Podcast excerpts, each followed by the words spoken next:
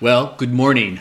Grace and peace to you from God, our Father, and from the Lord Jesus Christ. Welcome to our Sunday gathering online. My name is Chris. I'm one of the elders and the lead pastor of Covenant Life Church, and we're happy that you're here with us today. If you're new to us, or maybe just happened upon this this morning, you are catching us as a church family halfway through our 21 days of prayer and fasting. It's, it's something we do every January, and it is so significant for us. It really sets the tone and direction for us as a spiritual community throughout the year. Uh, this is a time where we set aside very normal and necessary things in our lives, things like eating a meal or multiple meals, or multiple days of meals, or maybe certain foods. We lay those things aside, or maybe things that we just would normally do in our normal routine. We lay them all aside, all in an effort to seek the Lord and to receive from Him that which is better for us His presence, His peace, His healing and power, His correction, and His direction. During the, the first week of our fast, we focused on our ever present need to seek the Lord while he may be found, to call upon him while he is near.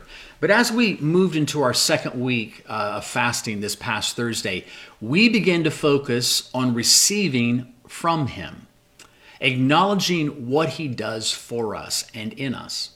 For God not only desires for us to seek him, but as our Father, his heart is to freely give us all things that pertain to life and godliness. Because what father does not know how to give good gifts to his children?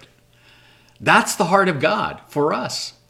So God works in us this ongoing renovation project of His. He's reforming our hearts and reshaping our motives, and He's remodeling our lives. He is restoring us to His vision for us. He does it on so many levels. Like he, he sends his Holy Spirit to fill us and empower us. And he frees us from a slavery to sin that we once lived in. And it's a process of walking out of that into sanctification. He heals us from our sickness and he provides everything we need in our trouble. He gives us victory over the enemy. He releases miraculous power in our circumstances. And He gives for us vision for living and following Him. He does all things well. Maybe the most powerful portrayal of all that God does for us and in us is found in a prayer, a recorded prayer that we can have, that we get to read and, and even claim for ourselves. It is a prayer by the Apostle Paul that he prayed for the church in Ephesians. And you can find it in Ephesians chapter 3 and verse 14. And I believe this is a prayer that really can be for us. It starts this way For this reason, I bow my knees before the Father, from whom every family in heaven and on earth is named, that according to the riches of his glory, he may grant you to be strengthened with power through his Spirit in your inner being so that Christ may dwell in your hearts through faith, that you, being rooted and grounded in love, may have strength to comprehend with all the saints what is the breadth and length and height and depth, and to know the love of Christ that surpasses knowledge, that you may be filled with all the fullness of God. Now, to him who is able to do far more abundantly than all that we may ask or think, according to the power at work within us. To him be glory in the church and in Christ Jesus throughout all generations, forever and ever. Amen. Man, does that Paul know how to pray or what? I mean, I want to pray like that. I, I love the way that he, he starts. He, he starts by saying, I bow my knees before the Father, which as you would think, is an act of humility and reverence and worship, but it's also, as Eugene Peterson described, an act of voluntary defenselessness. Peterson goes on to write While on my knees, I cannot run away. I cannot assert myself. I place myself in a position of willed submission, retreating from the action so that I can perceive what the action is without me in it, without me taking up space, without me speaking my piece. On my knees, I am no longer in a position to flex my muscles or strut or cower, to hide in the shadows or show off on stage. I become less so that I can be aware of more. I assume a posture that lets me see what reality looks like without the distorting lens of either my timid avoidance or my aggressive domination. When I read that, it makes me think we need to stop our flexing, our strutting, our running and hiding, our showing off. And we, as God's people, need to get on our knees before the Father. We need to hear what He has to say, what He has to say. And we need to come to a place of willed submission, retreating from all the action to find out what the action is without us. Wow. This is where Paul starts in his prayer, on his knees. But we quickly realize Paul's kneeling in a place of godly extravagance. You see, when we pray, we, we typically come with our hands held out, right? We're asking God to meet our needs, address our concerns, or meet the needs of another, meet their concerns. And no doubt, that is a really big part of prayer.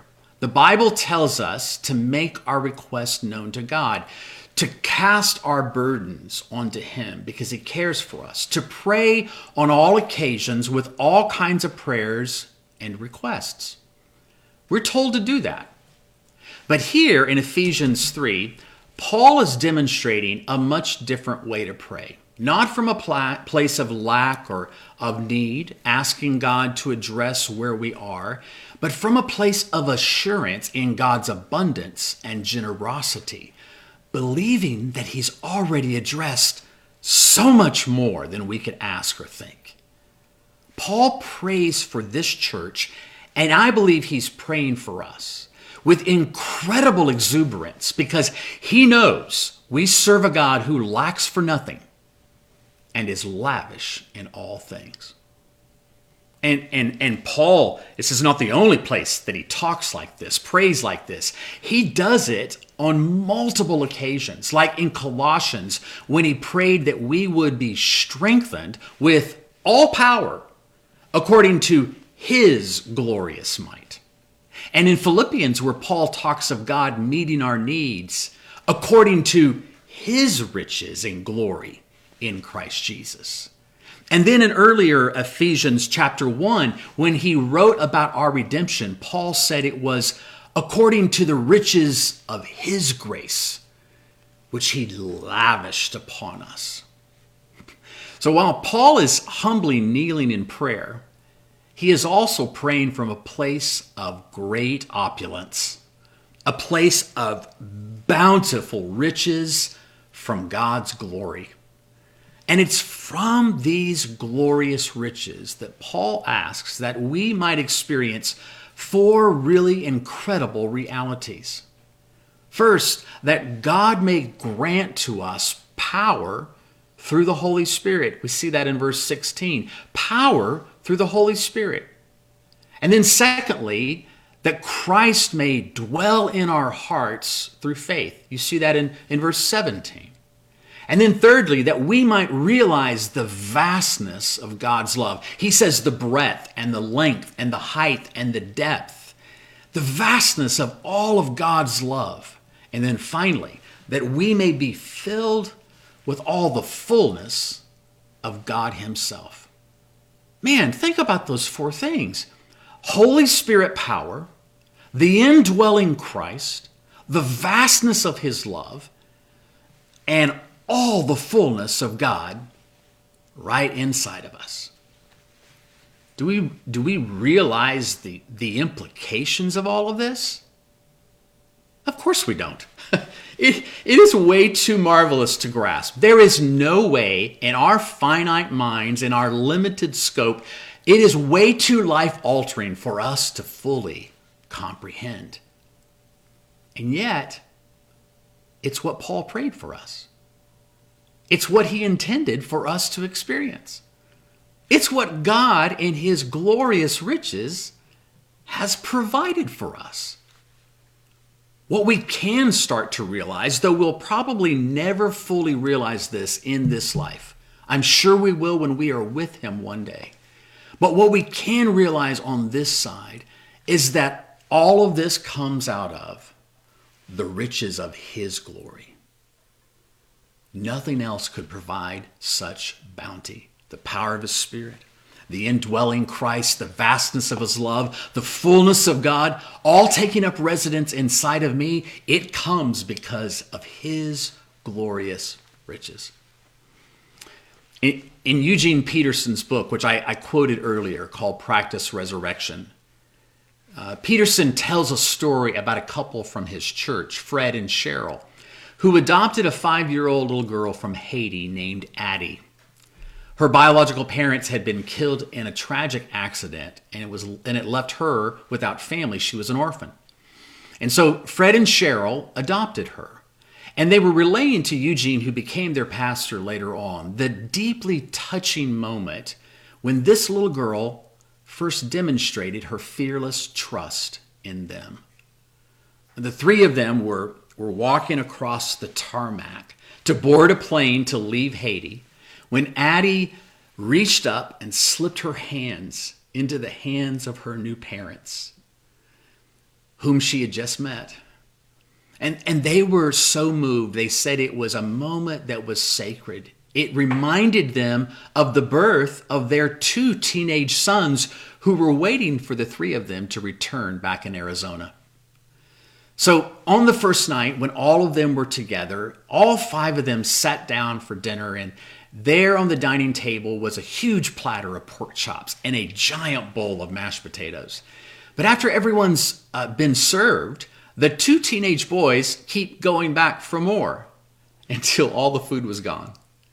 Now, if you have boys, you know what that's like. In fact, I pray a blessing, uh, an anointing on every family in our church that has boys growing up because your grocery budget's going to need the power of God being revealed.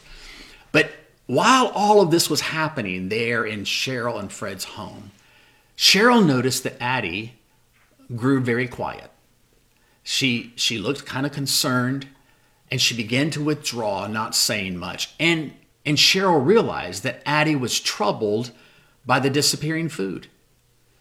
In Addie's experience, she most often was hungry. She never had an endless supply of food, and she never was sure where the next meal would come from. So Cheryl got up from the table and she took Addie by the hand and she led her into the kitchen where she showed her on the counter three new loaves of bread. And then she took her to the refrigerator and she opened the door and she showed her gallons of milk and juice and fresh vegetables and, and cartons of eggs and slabs of bacon and multiple jars of jellies and jams. And after that, they stepped into the pantry with its bins of potatoes and onions and squash and shelves of canned goods and items for baking. And then they opened up the freezer and counted the multiple packages of chicken and fish and beef and pork and two gallons of ice cream. And the whole time, Cheryl kept saying to Addie, It's okay. We have plenty of food. No matter how much those two new older brothers of yours eat or how fast they eat it, there is always more food where that came from. You will never go hungry again. I am so moved by that story. I love it so much because Cheryl didn't just tell Addie not to worry she showed her she didn't have to. She showed her the endless supply of food. She showed her all the provision, that there was more to come. She showed her the food in the pantry and in the fridge and on the shelves and in the drawers. Out of their glorious riches, Addie would never go hungry again. Our Father in heaven has even more than that. And He never runs out. It is out of His glorious riches we have everything we need for redemption, everything we need for restoration, everything we need for healing and life and godliness and purpose and glory. Out of His riches, His glorious riches, which He has lavished upon us, we have the power of the Holy Spirit, the indwelling Christ, the vastness of His love and the fullness of God, all taking up residence right here inside of us. It's no wonder that Paul would close his prayer with this doxology Now, to him who is able to do far more abundantly than all that we ask or think, according to the power at work within us. To him be glory in the church and in Christ Jesus throughout all generations, forever and ever. Amen. I'm going to ask my wife to come and share with us just what's on her heart. She's such a she's such a participant and with me in this journey. We always get to talk through these things before, and and it's always a great blessing uh, to hear what she has to share as well. And so What's on your heart? I wanted to read that passage from Ephesians out of the message. Um, there are just some phrases in it that I would like to pray for us. He says, My response is to get down on my knees before the Father, this magnificent Father who parcels out all heaven and earth. I ask him to strengthen you by his Spirit, not a brute strength, but a glorious inner strength. Hmm that Christ will live in you as you open the door and invite him in. And I ask him that with both feet planted firmly on love, you'll be able to take in, with all the followers of Jesus, the extravagant dimensions of his love. Reach out and experience the breadth, test its length, plumb the depths, rise to the heights. Live full lives full in the fullness of God. God can do anything, you know, far more than you could ever imagine or guess or request in your wildest dreams. And He does it not by pushing us around, but by working within us. His Spirit deeply and gently within us. Glory to God in the church. That's awesome. And my prayer for us is that we open the door to let him in. That we do test the hugeness, the bigness of his love, and that we test it in our relationships with each other. He says, together you're going to figure it out. That means you cannot figure it out by yourself. Right.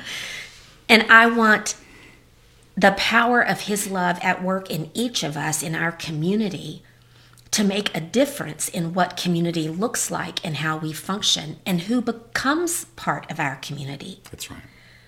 And this is something that only the Holy Spirit can do. He's very clear after he promises all of that that it's God who can do anything. Yeah. And he doesn't do it by ordering us around and saying, Well, I hope you can do it. He comes right in and he makes that a reality in our lives. And that's my prayer for us this morning. Would you join us in prayer? Father, we do open our door. I think that's part of what this fasting journey is about. Is engaging you again. Opening places in our hearts and in our lives and even in our thoughts, Lord, that may not have been tuned to you as they should have been. Right. It's an opportunity to um, to get what I used to call as a kid a do over. Um, and because of your great mercy and your lavish love, there's no end to the do overs. If you're unhappy with the rhythm of your life right now, or the quality of your relationships, or even the condition of your own heart. That's what this is for. Yes. Lord, you are so present. You are so big. You are so good. Mm. And you come in, and you come in with your power and your love and your gifts, and mostly the Holy Spirit, Lord. Mm because you can do anything. You can do everything. Yes, you can. And so we recommit our lives to you. We submit the places that may have been dark yes. and closed off. And we ask you to come in with your glorious power, the riches that you have promised, Christ Himself. Yes and take up your throne in our own hearts, Lord, mm. and build us into a church for your glory. Build us into people of God yes. who can shed your love abroad yes. in the world where we are, in the people that we touch. Yes, Lord. Lord, we join with Paul in bowing our knees before the Father. Yes. It's in that place of submission that everything gets realigned. Our perspective changes. Our hearts change. We humble ourselves before you, Lord, and ask that you would give us your vision for where we are, not yes, our own vision. Lord. Yes. That you'd give us your perspective on what we're facing. That you would give us everything that we need that pertains to life and godliness. And Lord, I thank you that as Paul prayed for the church in Ephesus, and, and no doubt is praying for us as well, that we can know because of your glorious riches, mm-hmm. the power of the Holy Spirit. And I pray that you would fill us again with your Holy Spirit in Jesus' name. Yes, Lord. For anyone that's listening today that is dry and empty, that may have experienced you before, but doesn't experience you now like they should. Fill them with your Holy Spirit. Come down upon them and give them power. Yes. Give them everything they need through your Spirit, Lord. And I thank you, Lord, that out of your glorious riches, that we also have the indwelling Christ, that we have the vastness of your love, and that we have the fullness of God inside of us. Lord, I pray that in this season we will be we will be receiving all that you've done. Yes. And that our our hearts will be open and receptive to what you're doing. We ask this all in your name. Amen. Amen. Well, um, as I mentioned earlier, we are in this 21 days of prayer and fasting, and, and today's about halfway. So uh, if you haven't started, start today. It doesn't. You don't have to have started with everybody else. Decide something you're going to set aside, something you're going to fast that maybe that is good in your life in order to get something that's better. And what we've done over the last few Sundays uh, on our live stream is we've had uh, several of our elders and leaders in our church to just come and share with us for a few minutes what fasting means to them and maybe specifically what God is showing them and speaking to them in this season. And so, with that in mind, we had uh, Will Duke and Patrick Curry and James Williams with us today. They're all uh, small group leaders. Hi, guys. It's wonderful to have everybody. And I'm just going to have them just open up with them and, and start with Will. Will, would you just share with us what you are hearing in God what fasting means to you, and uh, and just share from your heart. Thanks, Chris. I'm glad to be here with y'all this morning. I know I say it a lot, but every time we get together, um, even like this, I'm I'm grateful all over again um, that this is my church family and that I belong to you guys. Um, we are a people who fast and pray, um, not just in January, and we have a history of seeking God as a group. Uh, and even though I don't probably count as a young person anymore, uh, those of us who are younger, and all of us really, are are so rich um, to have a home that has been built with so many of those bricks, year after year, layer after layer, prayer after prayer. Um, we don't have to be in our physical building to get the benefit of that. Um, but for me, God's always been faithful to me. He's been good to me. Um, even when I couldn't pray or when I didn't want to pray, that can happen. But He speaks. And I feel like for some who are watching, it might be good um, to hear that it's not magical or mysterious. We speak to each other. Um, it's a relationship. That that's what it is. Um, and just like with a friend you've known for a long time, or um, or with your spouse, if you've been married a long time, there's no substitute for time together talking, and that's that's praying. Um, and fasting is another piece. Um, when we know our own preferences, even needs, and set those aside to focus um, even more on God and what He wants, it's it's it's not easy to give up food, drink, time wasters, social media. Um, however you fast, however you're fasting, but it's it's worth it. Um, it's easier to hear what the Lord is saying to me when I decide to not listen to my body, uh, what it's saying, uh, what lights are blinking, and uh, alarms are buzzing on my wanter machine. I guess I say that because right now seems like a significant time for us to hear for ourselves what what God is saying.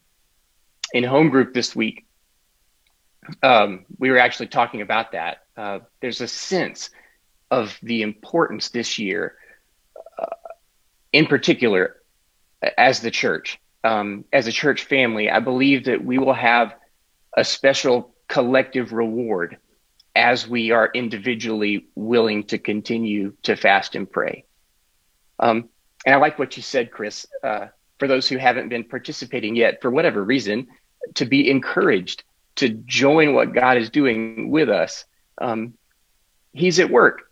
So let's hear together what he's saying. That's so well said, Will. Thank you. That's great. And we do. We encourage you. Don't be left out.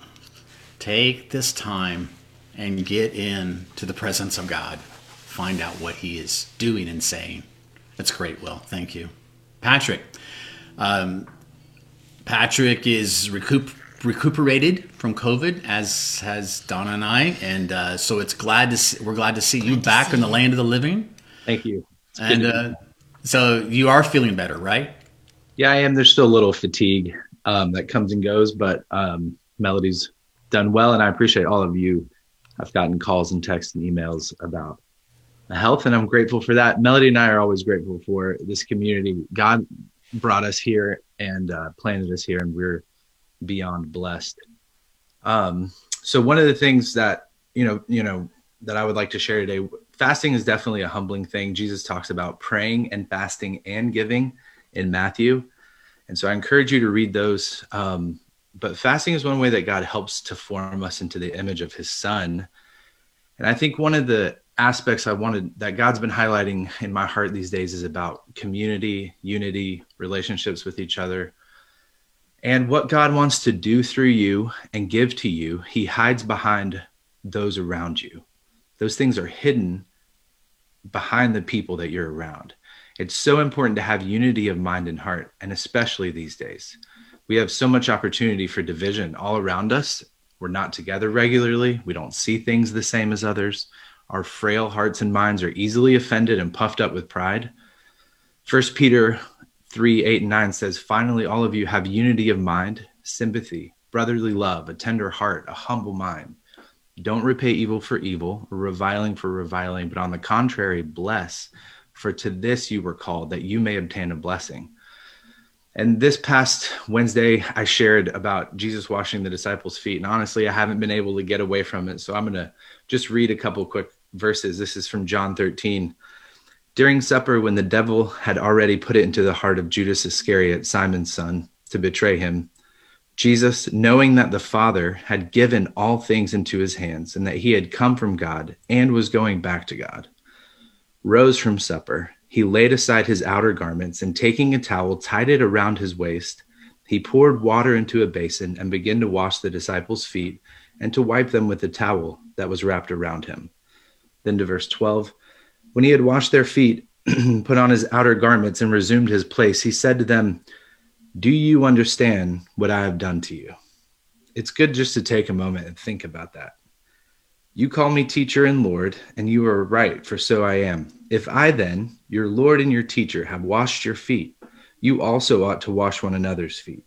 For I've given you an example that you also should do as I have done to you. Truly, truly, I say to you, a servant is not greater than his master, nor is a messenger greater than the one who sent him. If you know these things, blessed are you if you do them.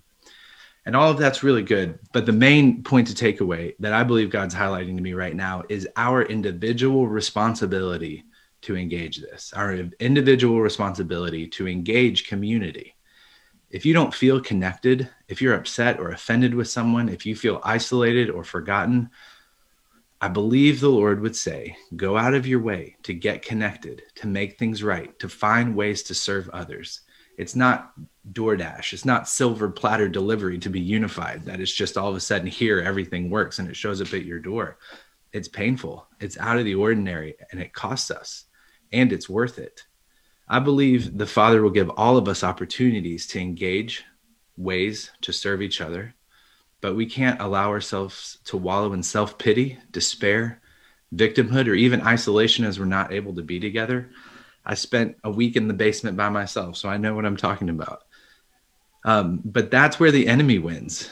And you know, if there is something like this in your heart or your mind, the Holy Spirit will show us. So let's ask Him to reveal those things to us and then press on to encounter our Father with each other and with those that might not yet know Him. So I hope this is encouraging to all of you. I think it's important to my heart right now. And Romans 12, 3 through 21 has more uh, if you want to do some further reading there. So thank you. Thank you. That's awesome, Patrick. Thank you. Uh, it's um, it's been my burden as as you would know from the different messages I've given and even emails I've been sending out that we must fight for a spirit of unity. Mm-hmm and in this day of division all around us, even in the body of Christ, it's of critical nature. So I appreciate what you shared. Thank you, Patrick. James, James and Patrick lead one of our small groups. And uh, James, share with us. Well, thank you for having me today. Um, it's good to be with everyone here on the production call and then also everyone watching the stream. Sad we can't see your faces too, but at least you get to see ours. So that's fun. Um, I'm to share out of Lamentations. So Lamentations, it's it's the right name for the book. First of all, I read through it a few times. It that's a good name, Lamentations. Um, I feel like God's been speaking about being hopeful when things don't look like we should be hopeful. And in Lamentations, just in the beginning, there's just I'll just read a few lines, but basically, here we go. How deserted lies the city. Bitterly she weeps at night. After affliction and harsh labor, Judah has gone into exile. The roads to Zion mourn. Her foes have become her masters. All the splendor is departed. Um, her filthiness clung to her skirt. She did not consider her future. Her fall was astounding. So, like, this is a big, like, it's like almost unbelievable what's happened. Like the fall from being up here, this beautiful jewel, to nothing, being destroyed by the by the Babylonians. Um, the enemy laid hands on all her treasures. So then, as you get a little further into the chapter, um, Jeremiah and Chris confirmed this. I thought this was written by Jeremiah, but he mentioned it earlier. So now I know Lamentations definitely Jeremiah. Um, he starts to say, "Well, the Lord's righteous, yet I rebelled against His command." And see, and starts calling on the Lord. Um, in the second chapter, it's all out like okay, God's actually behind this. Like this wasn't Babylon. This was God's judgment. And it says, How the Lord has covered the daughter of Zion with the cloud of his anger. Without pity, the Lord has swallowed up all the dwellings of Jacob. In fierce anger, he has cut off every horn or strength of Israel. And like an enemy, he has strung his bow, and his hand, right hand is ready. The Lord is like an enemy. He has swallowed up Israel. He has laid waste his dwelling like a garden. The Lord has rejected his altar and abandoned his sanctuary. The Lord determined to tear down the wall around the daughter of Zion. Like, it just goes on and on and on. And then in verse 14, this is what the Lord was like highlighting really big, this verse. The visions of your prophets were false and worthless. They did not expose your sin to ward off your captivity, not just to expose your sin, but to save us from being captives. That's what the point of it was. The prophet speaks the word of the Lord. We humble ourselves, receive that, recognize our sin, repent, we turn back to Him, and then we're saved. But instead, they were worthless prophecies. The oracles they gave you were false and misleading. Okay, so and you can go back to Jeremiah. Patrick gave you some homework. Some more homework is reading Jeremiah, especially in 23 after it talks about the righteous branch and Jesus coming. It also lays in to all the false prophecy. It's intense. God says a lot of stuff where he's like, I did not send these prophets, yet they have run with their message. I did not speak to them, yet they have prophesied. But if they had stood in my counsel, they would have proclaimed my words to my people. My people would have turned from their evil ways and from their evil deeds. So this is just fulfilling the prophecy that Jeremiah was talking about earlier. And it says it'll be very clear when this happens. God says that. So there it is, it happens.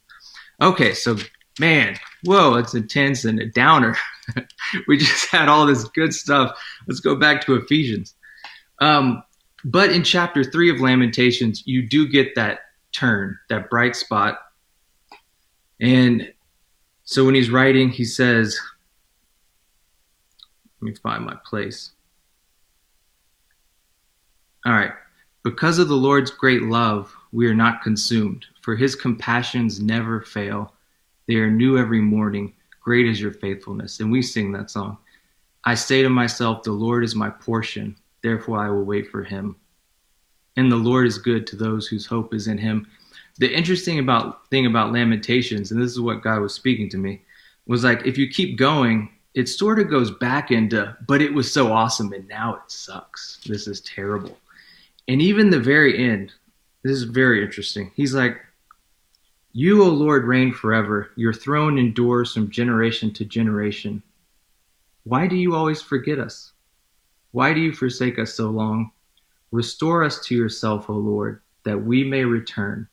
Renew our days as of old. Unless you have utterly rejected us and are angry with us beyond measure. The end. That's how it ends.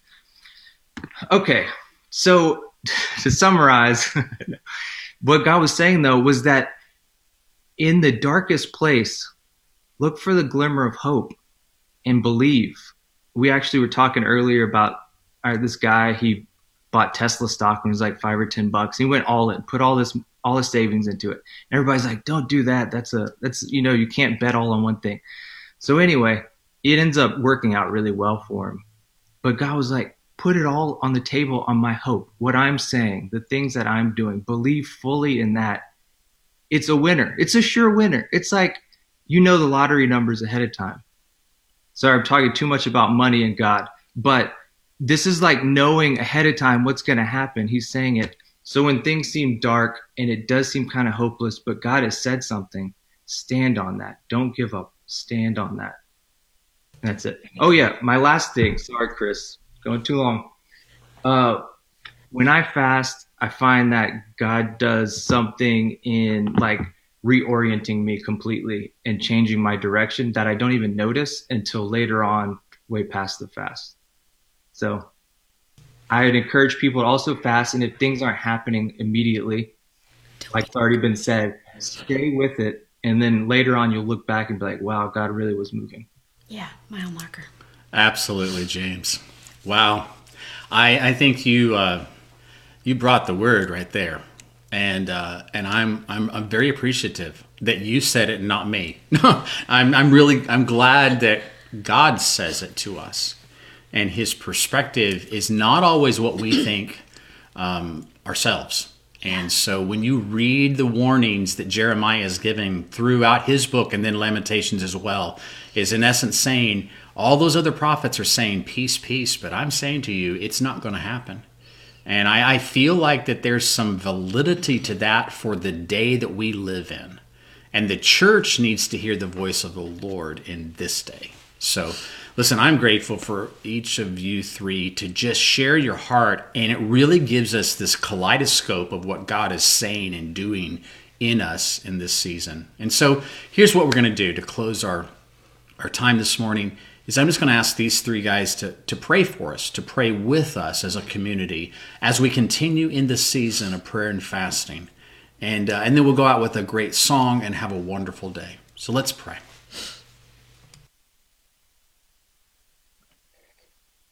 Father, this day is yours. It belongs to you.